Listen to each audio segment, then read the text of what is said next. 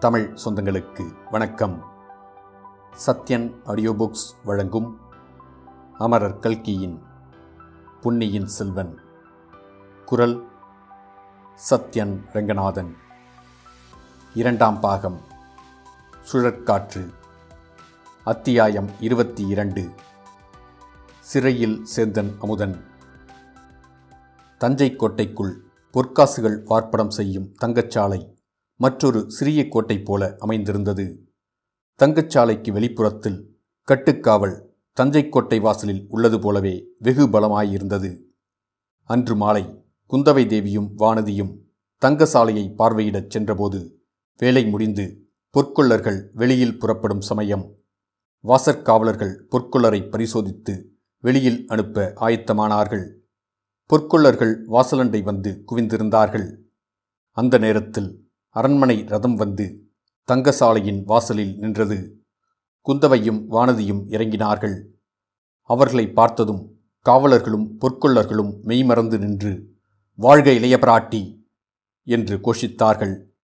தங்கசாலையின் தலைவர் ஓடி வந்து அரசகுமாரிகளை ஆர்வத்துடன் வரவேற்றார். உள்ளே அழைத்துச் சென்று பொன்னை காய்ச்சும் அக்கினி குண்டம் நாணய வார்ப்படம் செய்யும் அச்சுக்கள் அச்சிட்ட நாணயங்கள் முதலியவற்றை காட்டினார். அன்றைய தினம் வார்ப்படமான தங்க நாணயங்கள் ஒரு பக்கத்தில் கும்பலாக கிடந்தன. அந்த பசும்பொன் நாணயங்களின் ஒளி கண்களை பறித்தது. ஒவ்வொரு நாணயத்திலும் ஒரு பக்கத்தில் புலியின் முத்திரையும் மற்றொரு பக்கம் கப்பல் முத்திரையும் பதித்திருந்தன.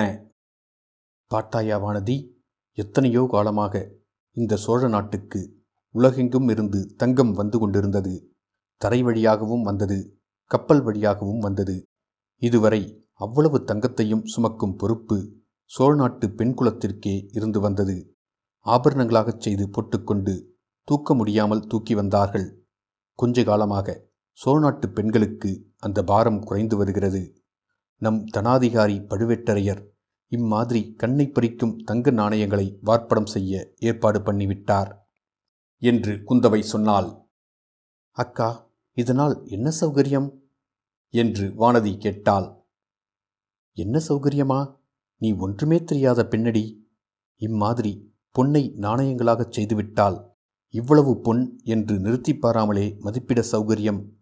குடிகள் அரசாங்கத்துக்கு வரி கொடுக்கச் சௌகரியம். வர்த்தகர்கள் வெளிநாட்டாரோடு வியாபாரம் செய்வதில் பண்டத்துக்கு பண்டம் மாற்றிக்கொண்டு கஷ்டப்பட வேண்டியதில்லை. பொன் நாணயங்களை கொடுத்து பொருள்களை வாங்கலாம். பொன் நாணயங்களை பெற்றுக்கொண்டு பண்டங்களை விற்கலாம். ஆகையினாலேதான் சோழ நாட்டு வர்த்தகர்கள் நம் தனாதிகாரி பழுவேட்டரரை வாழ்த்துகிறார்கள். இன்னும் ஒன்று சொல்கிறேன் கேள் என்று கூறி குந்தவை தேவி குரலை தாழ்த்தி கொண்டு சொன்னாள். சக்கரவர்த்திக்கும் சக்கரவர்த்தியின் குடும்பத்துக்கும் எதிராக சதி செய்பவர்களுக்கு இந்த நாணயங்களினால் அதிக சௌகரியம். எப்படிப்பட்ட உத்தமர்களையும் இந்த பொற்காசுகளின் மூலம் துரோகிகள் ஆக்கிவிடலாம் அல்லவா? என்றாள். அருகில் நின்ற தங்கச்சாலை தலைமை அதிகாரியின் காதில் குந்தவை கடைசியில் கூறிய வார்த்தைகள் லேசாக விழுந்தன. அந்த அதிகாரி ஆம் தாயே அம்மாதிரி பயங்கரமான வதந்திகள் எல்லாம் இக்காலத்தில் கேள்விப்படுகிறோம். ஆகையினாலேதான் இப்போது கொஞ்ச நாளாக இந்த தங்கச்சாலைக்கு கட்டுக்காவல் அதிகமாயிருக்கிறது. இதன் அடியில் உள்ள பாதாள சிறைக்கு வருவோர் போவோரும் அதிகமாகிவிட்டார்கள் என்று சொன்னார். வருகிறவர்கள் உண்டு போகிறவர்கள் கூட உண்டா? என்று குந்தவை கேட்டாள். ஏன் அதுவும் உண்டு. இன்று காலையில் ஒருவனை கொண்டு வந்தார்கள். ஒரு ஞாயிகைக்கு முன்னால் அவனை திரும்ப கொண்டு போய்விட்டார்கள் என்று அந்த அதிகாரி கூறினார். அது யாராயிருக்கும்? என்று குந்தவைக்கு சிறிது வியப்பாயிருந்தது. தங்கச்சாலைக்குள் பற்பல வேலைகள் நடக்கும் இடங்களை பார்த்துவிட்டு பின்புறமாக சென்றார்கள். பின் சுவரில் ஒரு சிறிய வாசல் இருந்தது. அதை திறந்து கொண்டு சென்றார்கள். சென்ற இடத்தில் வெளிச்சம் குறைவாக இருந்தது. கூரை தாழ்வாக இருந்தது. நாலு புறமிருந்தும் கேட்டவர்கள் ரோமம் சிலிர்க்கும்படியான உருமல் சத்தம் கேட்டது. ஒரு சேவகன் தீவர்த்தி பிடித்து கொண்டு நின்றான். அதன் வெளிச்சத்தில் நாலு புறமும் உற்று பார்த்தபோது பல கூண்டுகளும் அவற்றுக்குள்ளே அடைப்பட்ட புலிகளும் இருப்பது தெரிந்தது. அவற்றில் சில வேங்கை புலிகள் சில சிறுத்தை புலிகள். சில படுத்திருந்தன. சில கூண்டுக்குள் முன்னும் பின்னும் உலாவிக் கொண்டிருந்தன. அவற்றின் கண்கள் அந்த இடத்தின் மங்கலான வெளிச்சத்தில் நெருப்புத் தணல்களைப் போல் ஒளிர்ந்தன. குந்தவை வானதியின் கரத்தை கெட்டியாக பிடித்துக்கொண்டு அடியே பயமாயிருக்கிறதா? இங்கே மூச்சை போட்டு விழுந்து வைக்காதே என்றாள். வானதி லேசாக சிரித்துவிட்டு புலியைக் கண்டு என்ன பயம் அக்கா? புலி நம்முடைய குலத்தின் காவலன் அல்லவா? என்றாள். சில சமயம் காவலர்களே எதிரிகளுடன் சேர்ந்து விடுகிறார்கள் அல்லவா? அப்போது அபாயம் அதிகம் ஆயிற்றே. இல்லை அக்கா மனித காவலர்கள் அப்படி ஒரு வேளை துரோகம் செய்யலாம். இந்த புலிகள் அப்படி செய்ய மாட்டா. சொல்வதற்கில்லை. இந்த புலிகள் எத்தனையோ ராஜாங்க துரோகிகளை சாப்பிட்டிருக்கின்றன. அவர்களுடைய இரத்தம் இந்த புலிகள் உடம்பில் கலந்திருக்கும் அல்லவா? பயமே இல்லை என்று சற்று முன் கூறிய வானதியின் உடம்பு இப்போது சிறிது நடுங்கத்தான் செய்தது. அக்கா என்ன சொல்கிறீர்கள்? உயிருள்ள மனிதர்களை இந்த புலிகளுக்கு இரையாக கொடுப்பார்களா என்ன? என்று கேட்டாள். அப்படி செய்ய மாட்டார்கள். இந்த தங்கசாலைக்கு அடியில் பாதாளச்சிறை இருக்கிறது என்று சொன்னேன் அல்லவா? அதற்குள் போவதற்கும் வருவதற்கும் ஒரே வழிதான். அந்த வழி இந்த புலி மண்டபத்தில் இருக்கிறது. சிறைக்குள்ளிருந்து யாராவது தப்பித்து வர முயன்றால் இந்த மண்டபத்துக்குள்ளேதான் வரவேண்டும் அப்போது புலிகளுக்கு இரையாவார்கள். சிவசிவா என்ன கொடூரம்? ராஜாங்கம் என்றால் அப்படித்தான். கருணையும் உண்டு கொடூரமும் உண்டு. வானதி ஒரு சமயத்தில் என்னையே இந்த பாதாளச் சிறையில் அடைத்தாலும் அடைத்து விடுவார்கள். சின்ன பழுவேட்டரையர் இன்றைக்கு என்னுடன் பேசியதை நீ கேட்டிருந்தால் நன்றாயிருக்கிறது அக்கா. தங்களை பிடித்து சிறையில் அடைக்கும் வல்லமையுள்ளவர்கள் ஈரேழு பதினாலு உலகத்திலும் இல்லை. அப்படி யாராவது செய்ய முயன்றால் பூமி பிளந்து இந்த தஞ்சை நகரத்தையே விழுங்கிவிடாதா? அதை பற்றி எனக்கு கவலை இல்லை நம்முடைய பழையாறை வைத்தியர் மகனை பற்றித்தான் கவலைப்படுகிறேன். அந்த சாது பிள்ளை தப்ப முயன்றிருக்க மாட்டான் அல்லவா? சாது பிள்ளைத்தான். ஆனால் யார் எப்போது எப்படி மாறுவார்கள் என்று சொல்ல முடிவதில்லையே. புலிகளின் உருமல் கோஷம் இன்னும் அதிகமாயிற்று. காவலனை பார்த்து புலிகளுக்கு ரொம்ப கோபம் போலிருக்கிறதே என்றாள் குந்தவை. இல்லை தாயே சக்கரவர்த்தியின் திருக்குமாரியை இவை வாழ்த்தி வரவேற்கின்றன என்று காவலன் சமத்காரமாய் மறுமொழி கூறினான். நல்ல வரவேற்பு என்றாள் குந்தவை. அதோடு புலிகளுக்கு இறை போடும் சமயம் நெருங்கிவிட்டது. இரையை நினைத்து உருமுகின்றன. அப்படியானால் நாம் சீக்கிரம் போய்விடலாம். சிறையின் வாசல் எங்கே இருக்கிறது? மண்டபத்தின் ஒரு மூலைக்கு இதற்குள் அவர்கள் வந்திருந்தார்கள். அங்கிருந்த புலிக்குண்டு ஒன்றை காவலர்கள் அப்பால் நகர்த்தினார்கள். அங்கே தரையில் பதித்திருந்த கதவு ஒன்று காணப்பட்டது. இரண்டு ஆட்கள் குனிந்து கதவை வெளிப்புறமாக திறந்தார்கள். உள்ளே சில படிக்கட்டுகள் காணப்பட்டன. அவற்றின் வழியாக ஒவ்வொருவராக இறங்கிச் சென்றார்கள். இருள் அதிகமாயிற்று. இரு சேவகர்கள் பிடித்திருந்த இரண்டு தீவர்த்திகளிலிருந்து புகையினால் மங்கிய வெளிச்சம் வந்து கொண்டிருந்தது. குறுக்கும் நெடுக்குமாகச் சென்ற குறுகிய பாதைகளின் வழியாக அவர்கள் ஒற்றை வரிசையில் போக வேண்டியிருந்தது. அங்கே புலிகளின் பயங்கர உருமல் ரோமம் சிலிர்க்க செய்தது என்றால் இங்கே நாலுபுறத்திலும் எழுந்த தீனமான சோகமயமான மனித குரல்கள் உள்ளம் பதறி உடல் நடுங்கச் செய்தன. ஆனால் அந்த தீனக் குரல்களுக்கு மத்தியில் விந்தை விந்தை ஓர் இனிய குரல் இசைத்ததும் கேட்டது. பொன்னார் மேனியனே புலித்தோலை அறக்கசைத்து மின்னார் செஞ்சடை மேல் மிளிர்கொன்றை அணிந்தவனே. அந்த பாதாளச் சிறையில் இருந்த அறைகள் ஒரு வரிசையாக இல்லை முன்னும் பின்னும் கோணலும் மாணலுமாக இருந்தன. ஒவ்வொரு அறைவாசலிலும் சென்று காவலன் தீவர்த்தியை உயர்த்தி பிடித்தான். சில அறைகளில் உள்ளே ஒருவனே இருந்தான். சிலவற்றில் இருவர் இருந்தார்கள். சில அறைகளில் இருந்தவர்களை சுவரில் அடித்திருந்த ஆணி வளையத்தில் சேர்த்து சங்கிலியால் கட்டியிருந்தது. சில அறைகளில் அவ்விதம் கட்டாமல் சுயேச்சையாக விடப்பட்டிருந்தார்கள். ஒவ்வொரு அறையிலும் இருந்தவர்களின் முகம் தெரிந்ததும் குந்தவை தேவி தலையை அசைக்க எல்லோரும் மேலே சென்றார்கள். நடுவில் ஒரு சமயம் வானதி இது என்ன கொடுமை? இவர்களை எதற்காக இப்படி அடைத்திருக்கிறது? நீதி விசாரணை ஒன்றும் கிடையாதா? என்று கேட்டாள். அதற்கு குந்தவை சாதாரண குற்றங்களுக்கு நீதி விசாரணை எல்லாம் உண்டு. ஆனால் ராஜாங்கத்துக்கு எதிராக சதி செய்தவர்கள் வெளிநாட்டு ஒற்றர்கள் ஒற்றர்களுக்கு உதவியவர்கள் இவர்களைத்தான் இங்கே போடுவார்கள். அவர்களிடமிருந்து தெரிய வேண்டிய உண்மை தெரிந்துவிட்டால் வெளியே விட்டுவிடுவார்கள். ஆனால் சிலரிடமிருந்து உண்மை ஒன்றும் தெரிவதில்லை. ஏதாவது இருந்தால்தானே சொல்லுவார்கள். அவர்கள் பாடு கஷ்டந்தான் என்றாள். இதற்குள்ளாக புன்னார் மேனியனே பாட்டு மிக சமீபத்தில் கேட்கத் தொடங்கியிருந்தது. அந்த அறையில் சென்று தீவர்த்தியை தூக்கி பிடித்தபோது அங்கே ஒரு சிறு பிள்ளை இருப்பது தெரிந்தது. ஏற்கனவே நமக்கு தெரிந்த பிள்ளைதான் அவன். சேந்தன் அமுதன். அவனுடைய குற்றமற்ற பால்வடியும் பச்சை பிள்ளை முகம் இளவரசிகளுடைய கவனத்தை கவர்ந்தது. அவனை குந்தவை பார்த்து பாடிக்கொண்டிருந்தது நீதானா? என்று கேட்டாள். ஆம் தாயே என்றான். உற்சாகமாயிருக்கிறாய் போலிருக்கிறது. உற்சாகத்துக்கு என்ன குறைவு அம்மா? எங்கும் நிறைந்த இறைவன் இங்கேயும் என்னுடன் இருக்கிறார். பெரிய ஞானி போல பேசுகிறாயே நீ யார் அப்பா? வெளியில் என்ன செய்து கொண்டிருந்தாய்? நான் பெரிய ஞானியும் இல்லை சின்ன ஞானியும் இல்லை. அம்மா வெளியில் இருக்கும்போது பூமாலை புனைந்து இறைவனுக்கு சமர்ப்பித்துக் கொண்டிருந்தேன். இங்கே பாமாலை புனைந்து மனத்திருப்தி அடைகிறேன். நீ ஞானி மட்டுமல்ல புலவன் என்றும் தெரிகிறது. இந்த ஒரு பாடல்தான் உனக்கு தெரியுமா? இன்னும் பலவும் தெரியுமா?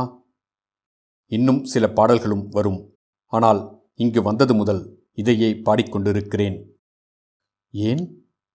இங்கு வரும்போது தங்கச்சாலையின் வழியாக வந்தேன். இதுவரை நான் பார்த்திராத பத்திரை மாற்று பசும்பொன் திரளை பார்த்தேன். அது பொன்னார்மேனியின் திருவுருவத்தை எனக்கு நினைவூட்டியது. அதிர்ஷ்டசாலினி பொன்னை பார்த்தால் பலருக்கு பலவித ஆசைகள் உண்டாகின்றன. உனக்கு இறைவனின் திருமேனியின் பேரில் நினைவு சென்றது. உனக்கு உற்றார் உறவினர் யாரும் இல்லையா அப்பா? தாயார் மட்டும் இருக்கிறாள். தஞ்சை கோட்டைக்கு வெளியில் தாமரை குளத்தருகில் இருக்கிறாள். அந்த அம்மாள் பெயர்? வாணியம்மை. நான் அந்த அம்மாளை பார்த்து நீ இங்கே உற்சாகமாயிருக்கிறாய் என்று சொல்கிறேன். பயனில்லை அம்மா. என் தாய்க்கு காதும் கேளாது பேசவும் முடியாது. ஓஹோ உன் பெயர் சேந்தன் அமுதனா? என்று இளைய பிராட்டி வியப்புடன் கேட்டாள். ஆம் அம்மா. இந்த ஏழையின் பெயர் தங்களுக்கு தெரிந்திருக்கிறதே? என்ன குற்றத்திற்காக உன்னை இங்கு கொண்டு வந்து சிறைப்படுத்தியிருக்கிறார்கள்? நேற்று வரை நான் செய்த குற்றம் இன்னதென்று எனக்கும் தெரியாமல் இருந்தது. இன்றைக்குத்தான் தெரிந்தது. என்னவென்று தெரிந்தது? ஒற்றன் ஒருவனுக்கு உதவி செய்த குற்றத்திற்காக என்னை பிடித்து வந்து சிறைப்படுத்தியிருக்கிறார்கள் என்று தெரிந்தது. அது என்ன? எந்த ஒற்றனுக்கு நீ உதவி செய்தாய்? தஞ்சை கோட்டை வாசலில் ஒரு நாள் வெளியிலிருந்து வந்த பிரயாணி ஒருவனை சந்தித்தேன். அவன் இரவில் தங்க இடம் வேண்டும் என்று சொன்னான். என் வீட்டுக்கு அழைத்து போனேன். ஆனால் அவன் ஒற்றன் என்று நான் கனவிலும் நினைக்கவில்லை. அவன் பெயர் என்னவென்று தெரியுமா? தன் பெயர் வல்லவரையன் வந்தியத்தேவன் என்று அவன் சொன்னான். பழைய வானர்குலத்தைச் சேர்ந்தவன் என்றும் கூறினான். குந்தவையும் வானதியும் ஒருவரை ஒருவர் பார்த்து கொண்டார்கள். இருவருடைய உள்ளங்களும் ஒத்துப் பேசிக்கொண்டன வானதி சேந்தன் அமுதனை பார்த்து எல்லாம் விவரமாகச் சொல் அப்பா. என்றாள். சேந்தன் அமுதன் அவ்விதமே கூறினான். வந்தியத்தேவனை கோட்டை வாசலில் தான் சந்தித்ததிலிருந்து பழுவூர் ஆட்கள் தன்னை ஆற்றங்கரையில் பார்த்து பிடித்து கொண்டது வரையில் சொன்னான். யாரோ முன்பின் தெரியாத ஒரு வழிப்போக்கனை நம்பி நீ எதற்காக அவ்வளவு தூரம் உதவி செய்தாய்? என்று வானதி கேட்டாள். தாயே சிலரை பார்த்தால் உடனே நமக்கு பிடித்துப் போகிறது. அவர்களுக்காக உயிரையும் கொடுக்கலாம் என்று தோன்றுகிறது. காரணம் என்னவென்று சொல்வது? இன்னும் சிலரை பார்த்தால் அவர்களை கொன்றுவிடலாம் என்று தோன்றுகிறது. இன்றைக்கு ஒரு மனிதனை என்னோடு கொஞ்ச நேரம் அடைத்து வைத்திருந்தார்கள். அவன் பேரில் எனக்கு வந்த கோபத்துக்கு அளவில்லை. நல்ல வேளையாக சற்று நேரத்திற்கு முன்பு பழுவூர் இளையராணியின் ஆட்கள் வந்து அவனை விடுதலை செய்து கொண்டு போனார்கள். அதுவும் அப்படியா? என்று குந்தவை பற்களினால் தன் செவ்விதழ்களை கடித்து கொண்டாள். அவளுடைய புருவங்கள் நெறிந்தன ஆத்திர பெருமூச்சு வந்தது. அவ்வளவு அவசரமாக விடுதலையான மனிதன் யார்? உனக்கு தெரியுமா? என்று கேட்டாள். தெரியாமல் என்ன? யாரோ பழையாறை வைத்தியன் மகனாம். அப்படி என்னப்பா அவன் தகாத வார்த்தைகளைச் சொன்னான்? அவனை கொன்றுவிடலாமா என்று அவ்வளவு கோபம் உனக்கு வந்ததாகச் சொன்னாயே? கோடிக்கரையில் என் மாமன் மகள் பூங்குழலி இருக்கிறாள். அவளைப் பற்றி இவன் தகாத வார்த்தைகளைச் சொன்னான். அதனாலேதான் அவன் பேரில் எனக்கு அவ்வளவு கோபம் வந்தது. ஆனாலும் அவன் ஒரு நல்ல சமாச்சாரம் சொன்னபடியால் போனால் போகிறதென்று விட்டுவிட்டேன். அது என்ன? அவ்வளவு நல்ல சமாச்சாரம் அப்பா. என்னுடைய நண்பன் வந்தியத்தேவனுடனேதான் இவன் கோடிக்கரைக்கு போனான். அங்கே இந்த சண்டாளன் என் சிநேகிதனுக்கு துரோகம் செய்து பழுவூர் ஆட்களிடம் பிடித்து கொடுத்துவிட பார்த்தான். அது முடியவில்லை. முடியவில்லையா? அப்படியானால் அந்த ஒற்றன் தப்பித்துக் கொண்டு விட்டானா? என்று வானதியும் குந்தவையும் ஒரே குரலில் ஆர்வத்துடன் கேட்டார்கள். இதை தெரிந்து கொள்ளத்தானே அவர்கள் இந்த பாதாள சிறைக்குள்ளே வந்தது. ஆம் அம்மணி என் நண்பன் தப்பித்துக்கொண்டு போய்விட்டான். பூங்குழலி அவனை இரவில் படகில் ஏற்றிக்கொண்டு கடலில் இலங்கைத்தீவுக்கு சென்று விட்டாளாம் தேடிப்போனவர்கள் ஏமாந்தார்கள். இந்த பாதகனும் ஏமாந்தான். பெண்மணிகள் இருவரும் ஒருவரை ஒருவர் பார்த்து கொண்டார்கள். அவர்களுடைய உள்ளத்தில் ததும்பிய மகிழ்ச்சியை அவர்களுடைய முகமலர்கள் வெளியிட்டன. குந்தவை சேந்தன் அமுதனை பார்த்து அப்பனே ஒற்றன் ஒருவன் தப்பித்துக் கொண்டது பற்றி நீ இவ்வளவு சந்தோஷப்படுகிறாயே? உன்னை சிறையில் வைத்திருப்பது சரிதான் என்றாள். தாயே அந்த குற்றத்திற்காக என்னை சிறையில் போடுவது சரியானால் உங்கள் இருவரையும் கூட எனக்கு பக்கத்து அறையில் போட வேண்டுமே? என்றான். பெண்மணிகள் இருவரும் நகைத்தார்கள். இருளடைந்த அந்த பாதாளச் சிறையில் சேந்தன் அமுதனுடைய பாட்டு எவ்வளவு விசித்திரமாயிருந்ததோ அப்படி அவர்களுடைய சிரிப்பும் அபூர்வமாக ஒலித்தது. நீ வெகு கெட்டிக்காரன் மிக பொல்லாதவன். உன்னை இங்கே வைத்திருந்தால் நீ பாட்டு பாடியே இங்குள்ள மற்றவர்களையும் கெடுத்து விடுவாய். கோட்டைத் தலைவரிடம் சொல்லி உன்னை விடுதலை செய்ய பண்ணிவிட்டு மறுகாரியம் பார்க்க வேண்டும் என்றாள் குந்தவை. தாயே அப்படி செய்ய வேண்டாம். அடுத்த அறையில் ஒரு மனிதன் இருக்கிறான். அவன் என்னிடம் தினம் நூறு தடவை நீ எனக்கு ஒரு பாட்டு சொல்லிக் கொடு.